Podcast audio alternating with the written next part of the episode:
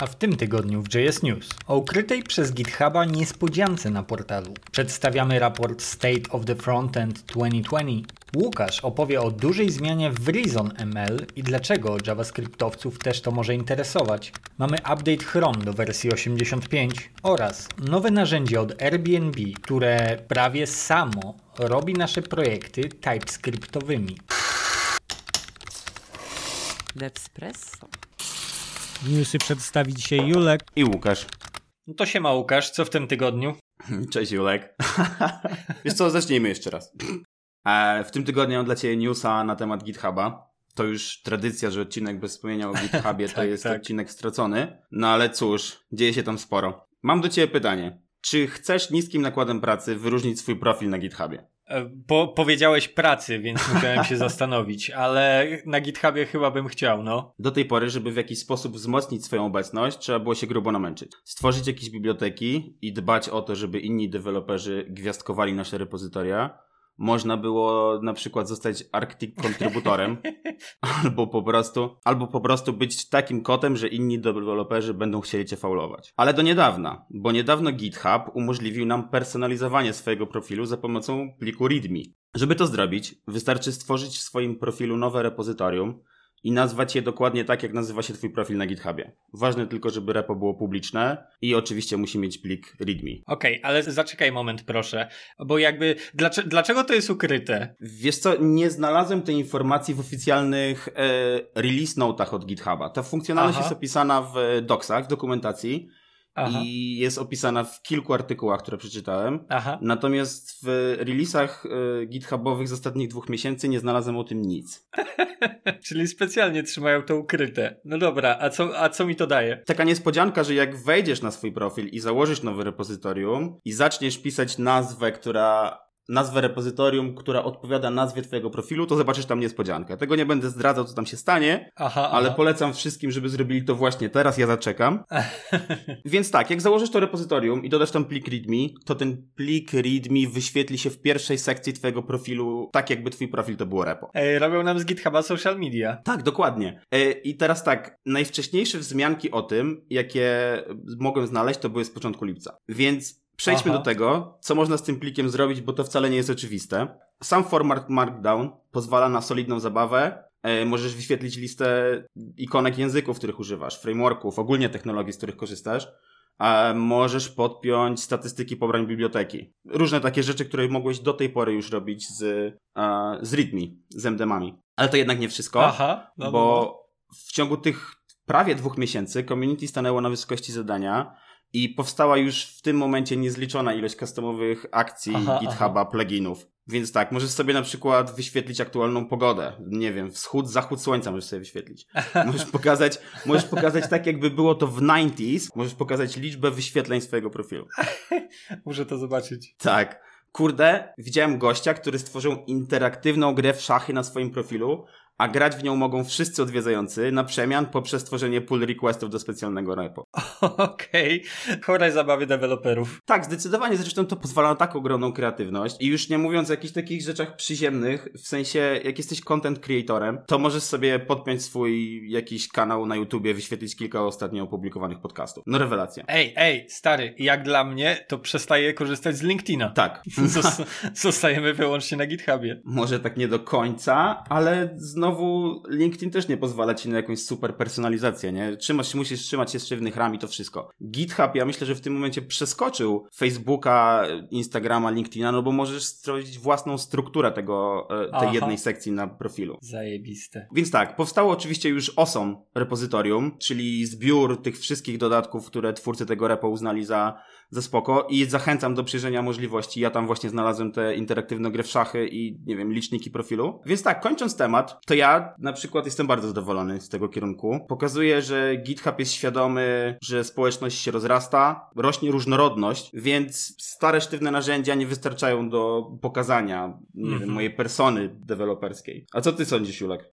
Stary, świetny koncept. Wszedłem już od razu na te osom i sprawdzam, jakie projekty są. I gość ma licznik, w jakim w jakiego rodzaju plikach ile czasu w tym tygodniu spędził. Tak, tak, tak. Takie statystyki, takie statystyki są rewelacyjne i dobre jest też to, że już nie musisz tego pisać tak naprawdę co do linijki, możesz podpiąć akcję, którą ktoś stworzył, nie wiem, tydzień temu. Jeden artykuł, jeden filmik, który widziałem, to Mhm. właśnie mówił o tym, że żeby nie korzystać już z jakiejś akcji, którą gość y, stworzył, bo siadł mu serwer, który Aha. zbierał te informacje i żeby forkować to od niego i podpinać to na jakichś własnych serwerach, bo on już y, Aha, przekroczył aha. swój limit czy coś. Okej, czyli ktoś przedobrzył z pomysłami w tym przypadku. No poza tym oczywiście jestem zachwycony tym pomysłem, bardzo mi się podoba koncept. No mam w końcu takie miejsce, gdzie kawałek mały ekspresji i dobry pomysł programistyczny się nada. Myślę, że to bardzo ważne. Ciekawe, jakie tutaj jeszcze fajne zabawki powstaną. We'll see. Ale super info. A to słuchaj tego w takim razie, bo tak jakby nie przy kodzie jesteśmy dzisiaj, to ja popłynę tym nurtem. Opowiem Ci trochę o cyferkach, bo pojawił się raport danych statystycznych State of the Frontend 2020 przygotowany przez The Software House. Słyszałeś już może o tym? Nie, muszę przyznać, że nie słyszałem. A no właśnie, bo słyszymy na przykład o Stack Overflowowym opracowaniu, ale Stack Overflowowe opracowanie jest bardzo szerokie, tak? Mamy jeszcze State of JS, ale nie wiem na ile tam aktualne są wszystkie dane, a to jest y, jeden z nowszych raportów, przynajmniej najnowszy dla mnie, jaki znalazłem,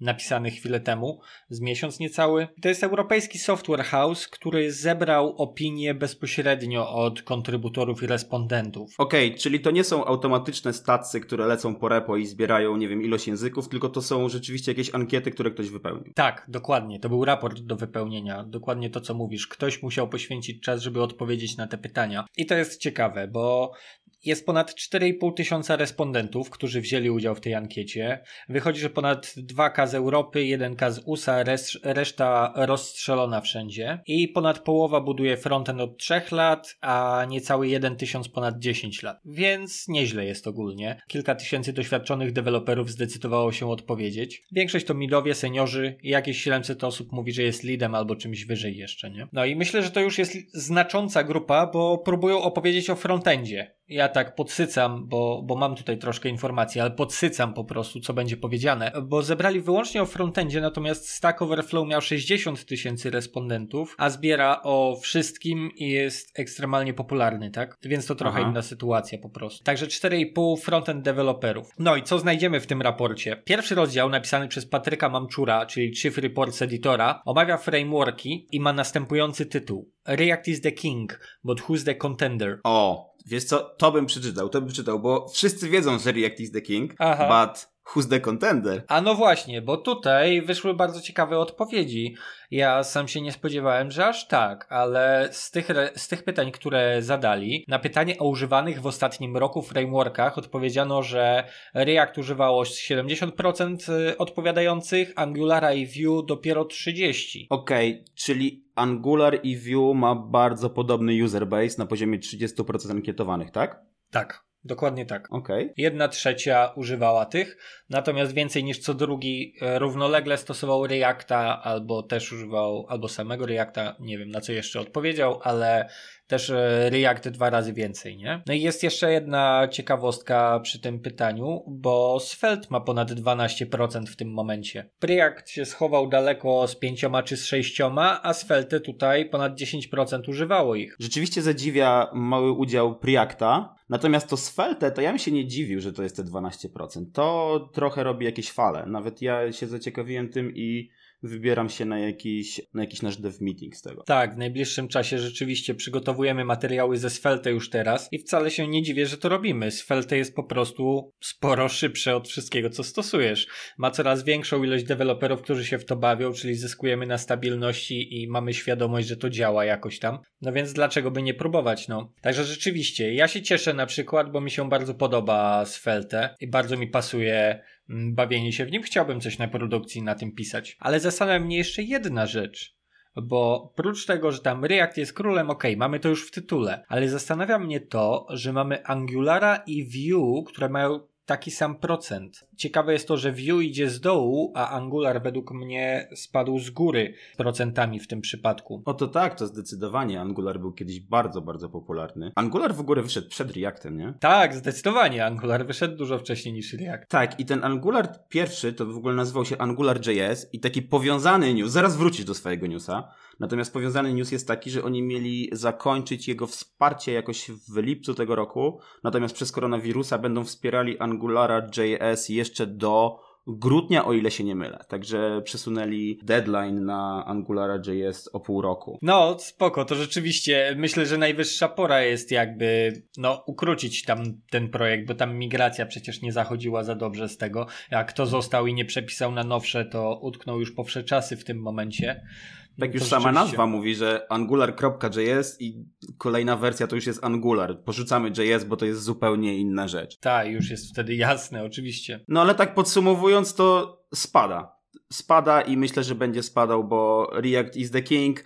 Vue robi naprawdę dużo szumu, a jeszcze są inne frameworki nowe, które idą zupełnie z dołu i myślę, że też zrobią sporo zamieszania. A to nie masz wrażenia, że korporacyjnie Angular cały czas rządzi? Pewnie tak, natomiast no... Ja zauważyłem na przykład, że w tej chwili korporacje, które zatrudniają chociażby kilku deweloperów, zaczynają inaczej podchodzić do tematu i dają im swobodę wyboru. I coraz więcej pojawia się view na produkcjach i w ogłoszeniach. Ale myślisz, że ten Angular to jest wybór deweloperów? Nie, myślę, że to myślę, że to są projekty, w których jest legacy, albo jest to narzucone przez klienta już wcześniej, bo chce, albo bo cokolwiek. Mhm. A poza tym to myślę, że w zależności od tego, jaki masz projekt, takie narzędzia trzeba dobrać i nie ma co się obrażać. Jeżeli potrzebny będzie Angular, niechaj będzie Angular. No. No jasne. Dobra, to wracając do raportu jeszcze. Deweloperzy odpowiedzieli również, że chcą używać TypeScriptu, że większość chce jednak. Nie, że nie, No, tylko że chcą. oczywiście, Także- że chcą. Także spoko. Ponad 50% chciało i tylko 6 ewidentnie nie chciało i mówili nie, JavaScript jest lepszy. Także Okej. 50 parę procent i 6% no nam daje 60 parę procent, czyli około 40% ma stanowisko, które brzmiało i tak i nie. Lubią jedno i drugie. Wiesz co, to stanowisko można wyjaśnić w prosty sposób. Jak stawiasz coś, co ma działać tylko chwilę, coś hobbystycznego, to zupełnie nie potrzeba ci setupować TS-a do tego. Wystarczy zupełnie czysty To JavaScript prawda. i tyle. Natomiast jeśli już na początku projektu myślisz o tym, że on będzie działał miesiąc czy dwa, Aha. no to warto jednak od razu zrobić te końcówki TS i, i dodawać te typy. Sure thing. No także to ciekawe opracowanie wyszło. Ale mówię ciągle o jednym dziale, jednym rozdziale tego opracowania, które można sobie pobrać, ale w innych rozdziałach również opowiadali o ciekawych rzeczach, bo jest e, cały rozdział o mikrofrontendach, o accessibility w sieci, a nawet poświęcili cały artykuł o opracowaniu narzędzi chmurowych, których używamy. Tam e, pojawiły się AWS, Azure, Netlify, nawet Vercel się pojawił, e, do Nexta nowy, nowy dostawca usługi. Także bardzo szerokie opracowanie mi się podobał ten raport. Cieszę się, że powstał, bo jest to opracowanie stricte frontendowe, a czuję się frontendem. To tak, ja zdecydowanie przeczytam ten raport, bo, bo jeśli chcesz coś kodzić właśnie jakiś frontend, no to jednak musisz mieć też świadomość właśnie tych wszystkich technologii, trochę Dokładnie. naokoło frontendu, trochę chociaż DevOpsów, trochę jakiegoś deploymentu, trochę CI. Jep, trzeba też myślę, że trzeba to wiedzieć. To dla mnie trochę to już obala teorię frontendowca, który po prostu musi znać tylko swoją bibliotekę. Jednak trzeba się dowiedzieć już więcej, można sporo więcej zrobić na samym frontendzie bez żadnych dodatkowej pomocy. Trzeba tylko trochę więcej poczytać i się dowiedzieć, nie? Tak, tak, zdecydowanie. Na przykład, no, nie wiem, ten cały. E, przecież to trochę omija zupełnie e, potrzebę zewnętrznych DevOpsów do, do setupowania, e, do deploymentu twojej strony, tak? No my się właśnie przygotowujemy z deploymentem Devspresso i setupujemy to wszystko na Vercelu, bo wyszło nam, że jest najszybciej i najmniejsza ilość setupu do zrobienia. Tak, praktycznie bezobsługowy. No i to jeszcze domenę musiałem przenieść z jednego źródła, Cloudflare'a postawić, więc dużo rzeczy tutaj spieliśmy, a to środowisko jest najszybsze bezpośrednio z GitHubem i jazda. Okej, no to super. No, to jest cool. Także ja tak, Vercela też mogę polecić już w tej chwili, bo z pewnością do takich prostych zastosowań, jak na szybko wystawienie czegoś jest totalnie spoko. Okej, to wiesz co, ja przejdę do kolejnego newsa, bo on Dawaj. się trochę łączy z poprzednim. Mówiliśmy o TypeScriptie, mówiliśmy o tym, dlaczego używać TypeScriptu, dlaczego używać JavaScriptu. Mhm. Natomiast ja w swojej pracy zawodowej od roku używam języka, który nazywa się ReasonML. Mhm. I przy okazji takiej, że znalazłem newsa na temat ReasonML'a, to zamierzam opowiedzieć trochę również o samym języku.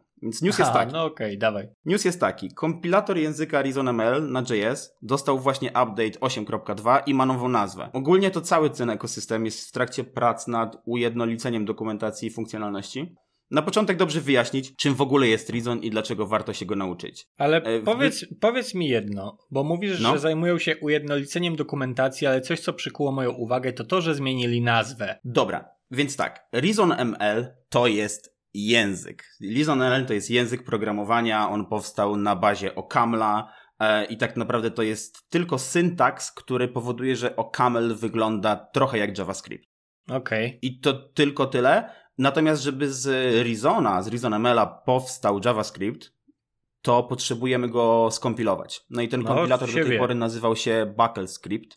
I BuckleScript powstał u Bloomberga, jeśli się nie mylę, u takiej korporacji. E, natomiast teraz, przez to, że oni pracują właśnie nad tym ujednoliceniem, żeby te wszystkie resursy naokoło Reasona zebrać w jednym miejscu, ładnie Aha. To BuckleScript porzucił swoją nazwę i teraz nazywa się Rescript. Okej. Więc Rescript to jest po prostu e, skrypcik, który leci ci po twoich plikach Reasonowych i wypluwa pliki JS-owe. Spoko. Okej, ReasonML'a stworzył Jordan Walk i to jest ten Mhm. sam gość, od którego mamy Reacta. No, to mi już bliżej, to dawaj. Tak, Jordan jest e, software engineerem, e, software, jak się mówi? Engineerem. tak, inżynierem. Dobra. Jordan Walk. Mhm. Więc jak możesz się spodziewać, React ma tam pierwszoplanowy support. Można powiedzieć, że ten język został specjalnie stworzony dla Reacta. E, Zresztą keynote Jordana z konferencji Reasonowej w tamtym roku ma tytuł React to the Future. Spoko. Więc ReasonML jest używany wewnętrznie w Facebooku już w tym momencie, na produkcji i na przykład w Messengerze. Messenger jest napisany praktycznie cały w ReasonML, jeśli się nie mylę. A czekaj, pamiętam, że było jakieś ładne opracowanie od Facebooka, nie? Na temat tego, jakie mieli korzyści z tego, że przepisali e, Messengera na Rizona.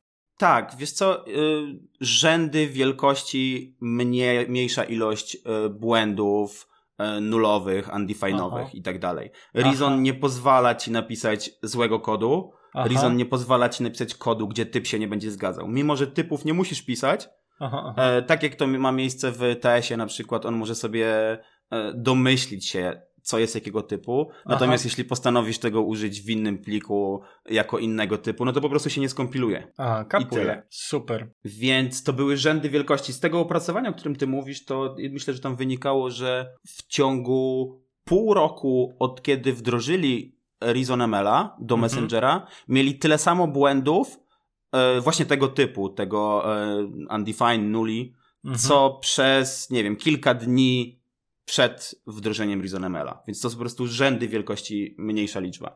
Mhm. No, to są grube statystyki, okej. Co jest nowego w tym kompilatorze? Więc tak, w kompilatorze zaszły spore zmiany i większość z nich dąży po prostu do tego, żeby syntaks Reasona jeszcze bardziej upodobnić do czystego JS-a. Mhm. Na przykład jeszcze w wersji siódmej e, JS-owa składnia dla tablic, jeśli użyłem jej w Reasonie, to robiła nam listę. Więc ja napisałem coś, co wygląda jak tablica w JS-ie, natomiast w Reasonie to jest lista i to nie jest to Mhm. samo. Mm, Natomiast teraz już tak nie jest i listy dostały swój własny sposób zapisu, a tablice są teraz już jeden do jednego jak w JS-ie, więc jak patrzysz na ten kod, to jest duża mniejsza, mniejsza ilość pomyłek, że to, co widzisz, to jest dokładnie tym, co chcesz. To jest super, okej. E, Zmian takich jak ta są, jest jeszcze więcej.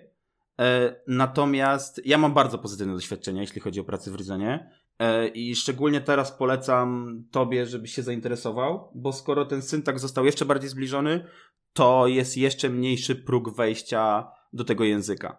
A skoro Jordan i Facebook go poleca, więc może to rzeczywiście jest React to the Future. A powiedz mi, kiedy robisz warsztat z Rizona? E, Warsztat z Reasona przez Dev Meetingsy był organizowany w lutym albo w marcu 2020. E, Ja Mhm. myślę, żeby zrobić warsztat z Reasona, jasne, tylko muszę trochę pracy jednak włożyć w materiały. E, To odbędzie się w tym roku. To jest moje zobowiązanie na ten rok. Aha. Zrobię warsztat z Reasona, zapraszam serdecznie. No to ja sobie tylko pozwolę, zostawiajcie lajki, to będę miał powód, żeby Łukasza popchnąć, by pokazał trochę Rizona. Na kolejnym warsztacie, żeby przyspieszyć jego pracę. Dobra, y, dzięki wielkie za wstawkę o Horizonie. Rzeczywiście widziałem go już wcześniej i się interesowałem, bo jeżeli coś działa w webie, to chcę wiedzieć, y, co to jest i jak działa w webie, no nie? Horizon też był na moim wizjerku. No to imponujące są opracowania co do tego, na ile szybciej i łatwiej jest y, programować i działać i o ile, o ile szybciej i skuteczniej to wszystko się dzieje. Także może rzeczywiście warto, a ten ekosystem tutaj zdecydowanie rośnie. E, to ja teraz szybciutko o nowym Chromie, jak już mówimy o prędkości działania działania rzeczy w webie. No, kto używa stabilnej wersji, ten dostał Chroma 85 w ostatnim tygodniu. I e, małe rzeczy dla deweloperów, nic e, pewnie ciekawego, ale coś muszę Wam opowiedzieć. Poprawiono wczytywanie stron o 10% i dostarczono. Nie no, oczywiście. Czym byłaby nowa wersja przeglądarki bez poprawienia szybkości działania? Już teraz Chrome oczywiście. działa super szybko, ale oczywiście musimy powiedzieć, że chociaż 9,8% zostało poprawione bo tego wymaga wypuszczenie nowej wersji. A pamiętam, czytałem takie ciekawe opracowanie. Z jakiegoś długiego okresu została, zostały przeanalizowane e, prędkość działania w zależności od tego, e, ile kodu dostarczamy do frontu. Bo pamiętasz, jak się zaczęły frameworki i zaczęliśmy dużo więcej do klientów dostarczać plików, to wszystko zaczęło mocno zwalniać. Dopiero potem mhm, przeglądarki tak, tak. zaczęły gonić. No i właśnie, wychodzi, że tak naprawdę obecnie nie udaje się nam zmniejszyć cały czas wielkości ilości package'y w JS-ie, pomimo tego, że każda kolejna duża paka z nowymi webpackami wchodząca jest dużo mniejsza i dużo lżejsza. I statystyka też mówi, że co dwa lata cykl się ponawia, że przeglądarka jest w stanie obsłużyć płynnie nasze projekty, po czym nasze projekty zaczynają zwalniać. Ale też jest ten trend, który e, pozwala na rozdzielanie bibliotek, tak? Moduły. Tak, tak, modułowość bibliotek, e, frameworki typu Preact i mimo wszystko dalej nie potrafimy dostarczyć mniej kodu do klienta? Nie. Nadal cały czas tyle samo wysyłamy, bo jeżeli procentowo zerknąć na ilość projektów stawianych w Preactie, czy teraz w Svelte, który wchodzi, jest po prostu mniejsza niż te budowane w dużo mocniej rozwiniętych ekosystemach, jak React czy Angular. Dlatego cały czas tego kodu jest puszczane więcej przez e, masy frameworków, a te frameworki dopiero starają się teraz odchudzić to, ile wrzucają kontentu do klientów, tak? No tak, najpierw trzeba by było zbudować funkcjonalności, no a dopiero potem je odchudzić. Tak, no i to wszystko tak się zaczyna ze sobą zazębiać i, i taki cykl jest. Bardzo ciekawe, ciekawy tekst kiedyś.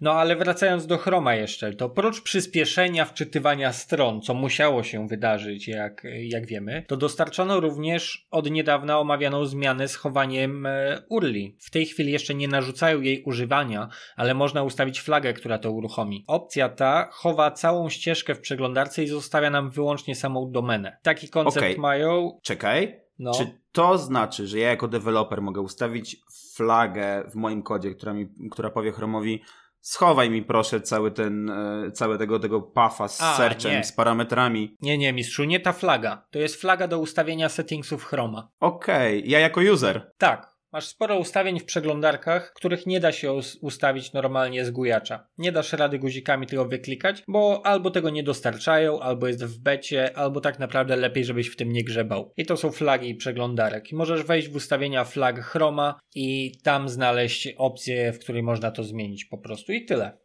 I tych opcji okay. tam jest dużo więcej. Ja na przykład na projekcie miałem super case, bo testowałem w jaki sposób informacja do użytkownika trafia, jeżeli wyłączę JavaScript u siebie. I musieliśmy wziąć na to poprawkę, że w tym określonym przypadku projekt mógł działać i musiał działać bez y, JavaScriptu na froncie. Pomimo tego, że pisaliśmy wszystko w JavaScriptie. Czy taki y, tekst musisz uruchomić JavaScript, żeby odpalić tą stronę, liczy się jako działający projekt? Tak, tak. Okej, okej. Okay, Tak, no to, to jest totalnie tego kalibru. To jest proof of concept, które musisz PM-owi przedstawić, żeby zaaprobował przedsięwzięcie kolejnych kroków w dostarczeniu funkcjonalności. to jest okay. ten tekst. No, ale ostatnia rzecz, o której najbardziej chciałem ci powiedzieć, a ciągle nie pozwalasz mi człowieku nic mówić. Mieli śmieszną przygodę, e, bo wydali e, jeden, jeszcze, bo wydali jeszcze jeden e, dodatkowy feature. Zajęli się problemem ładowania zakładek w tle. Zakładki w tle mogą mielić, mogą coś zaciągać, może, mogą sprawdzać różne rzeczy i zdaje się, że Apple zatrzymuje zakładki w tle całkowicie. ona przestaje funkcjonować na czas, kiedy zmieniasz zakładkę i w Chromie chcieli się tym również zająć, ale szybko się zorientowali niestety, że to jeszcze nie działa. I przesunęli to w naprawdę krótkim czasie z release'a w wersji 85 e, na to, że jest w wersji 85 beta przeglądarki i wyciągnęli to z tej wersji, którą mają użytkownicy. To pomyślałem, że ciekawa sprawa, e, bo tak w przeciągu paru godzin robić zmiany na takim projekcie, to dość grubo, nie? Mhm. Ciekawe, czy to było w piątek o 17 wypuszczone. Właśnie zastanawiam się, ile osób było wkurzonych jeszcze. No ale to tyle w temacie Chroma. W każdym razie mm, znowu dostarczyli jakieś rzeczy i świetnie. Super. I super. Coś dostarczyli, nie? Jazda. Coś dostarczyli. Ważne jest, żeby, żeby dostarczać raz na jakiś czas nowe funkcjonalności. Tak, tak czasem można dowieść to i owo. A potem je, a potem je zrewertować kilka godzin później, jasne. E, dobra. To ja mam jeszcze jednego newsa i to będzie o firmie Airbnb. No. Julek, znasz firmę Airbnb? Znam firmę Airbnb. No widzisz, ja szczerze mówiąc nie miałem jeszcze okazji z ich głównego produktu skorzystać, nigdy nie rezerwowałem żadnych pokojów na Airbnb, natomiast jestem częstym userem ich open source'owych projektów. I na przykład takim chyba flagowym to jest bib- słynna biblioteka do animacji. To jest rewelacyjna biblioteka, tak. Tak, i to działa na webie, na Androidzie, na iOSie, na I to są takie ładne rzeczy w ogóle, naprawdę. Tylko trzeba uważać. Z Lottie trzeba uważać, nie wszystko jest wspierane wszędzie, więc jak dostajesz pliki od swojego grafika, to od razu je wrzuć. Sprawdź, czy rzeczywiście to, co on za, zakodził, czy rzeczywiście działa. Kapuję, dobra. No dobra, ale e, Airbnb kilka dni temu, dosłownie kilka dni temu, wypuściło kolejny projekt open source'owy i on się nazywa TS Migrate. TS Migrate jest teraz w wersji 0.1.1 Mhm. e, i ma około 1000 pobrań, więc to nie jest jakieś super dużo. Mm, No, tak, ale według- mówimy o releasie sprzed 10 dni, czyli to było co, w okolicach 16, 17? Mm, Tak, zgadza się. Według opisu, TS Migrate is a tool for migrating frontend application to TypeScript. Okej, więc brzmi nieźle. Ale z drugiej strony, TS Migrate is designed around Airbnb projects. Use it at your own risk. Więc możemy się spodziewać, tak, możemy się spodziewać, że nie wszystko pójdzie super jak spłatka. Mm, No ale ich team zakomunikował, że już nie jeden projekt na 50 tysięcy linijek przerobili właśnie tym narzędziem. Aha. Czemu to zrobili? Za wolno szła dla nich migracja przez przepisywanie plików ręcznie, więc poszukali okazji, by sobie ułatwić życie. Byli też tacy mili, że się oczywiście do tego przyłożyli i ich paczka może być rozbudowana przez pluginy, e, jak na przykład walidacja reaktowych propsów. No to super. Twórczyni TS Migrate, Brie Bunch, mam nadzieję, że czytam to dobrze, opowiadała na JSCon w zeszłym roku, że w sumie jak oceniła, to TS nie pozwoliłby na powstanie około 40% bugów w projektach Airbnb. Więc tu znowu tu wraca ta rzecz, że, że nie, nie używajmy JS-a do czegoś, co ma stać ponad miesiąc czy ponad dwa miesiące. Używajmy od razu. TS-a, używajmy od razu e, Rezona, nawet jakiegoś Flow. Nie pozwólmy, żeby nasz kod był luźno typowany. To po prostu nie działa. A, no, Ale nie, to jak- działa, ale dobierz narzędzie do projektu. No to tak, to zdecydowanie. To działa, bo jakby bez tego TypeScript też by nie działał, ale to prawda, warto wyposażyć projekty w dodatkowe uszczelnienia, żeby mieć spójność i czytelność po latach. 40% bugów, no to mnóstwo. Tym bardziej, że narzędzia takie jak TS, Reason no pozwalają na bardzo fajne, na dużo lepsze developer experience, jeśli chodzi Mhm. o, Mhm. o twoje IDE, tak? Y, Masz autocomplete, IntelliSense'a. Ale jak czytałem tutaj mm, właśnie wypowiedź na temat BRI i tego TS Migrate mm, związaną z tym releasem, e, to, to był jeden z ważniejszych powodów, przez które Airbnb zdecydowało się e, wprowadzić takie narzędzie i przepisać wszystko na TypeScripta. To właśnie jeżeli zerkniecie sobie, e, to znaczy jeżeli obejrzysz sobie ten filmik, co załączam tutaj w linku, to tam zobaczysz z tych trzech powodów właśnie jeden z nich to jest to, że błędy by nie powstały, gdybyśmy nie pozwolili na luźne typowanie w tych projektach. I koniec tematu. Mhm. Jeżeli budujemy sobie coś na boku, spoko. Jeżeli chcemy, żeby coś stało długo, działało, albo deweloperzy się zmieniali w tym projekcie i go kontynuowali, no to TypeScript. Jeszcze taka ciekawostka o TypeScriptie. To nie jest nic nowego, ja tego używałem rok temu, dwa lata temu. Mhm. Mm, To są fajne narzędzia do, do generowania typów ze zwrotek z API. Wklejasz całą zwrotkę z API restową, którą dostajesz i jakiś, jakiś tool robi ci z tego po prostu całe interfejsy, całe typy. To jest rewelacja. sam tego nigdy byś tak nie, nie opytował. Dokładnie, ma rewelacyjne nakładki i narzędzia. Myślę, że ze względu na popularność, o której też dzisiaj mówiliśmy. Tak. No dobra, ale to na dzisiaj chyba wszystko już z naszej strony. Dzięki wielkie Łukasz, że wpadłeś i poopowiadałeś trochę o Horizonie, o Horizonie więcej. Mam nadzieję, że jeszcze się tutaj usłyszymy. Tak, ja również bardzo dziękuję. Cześć.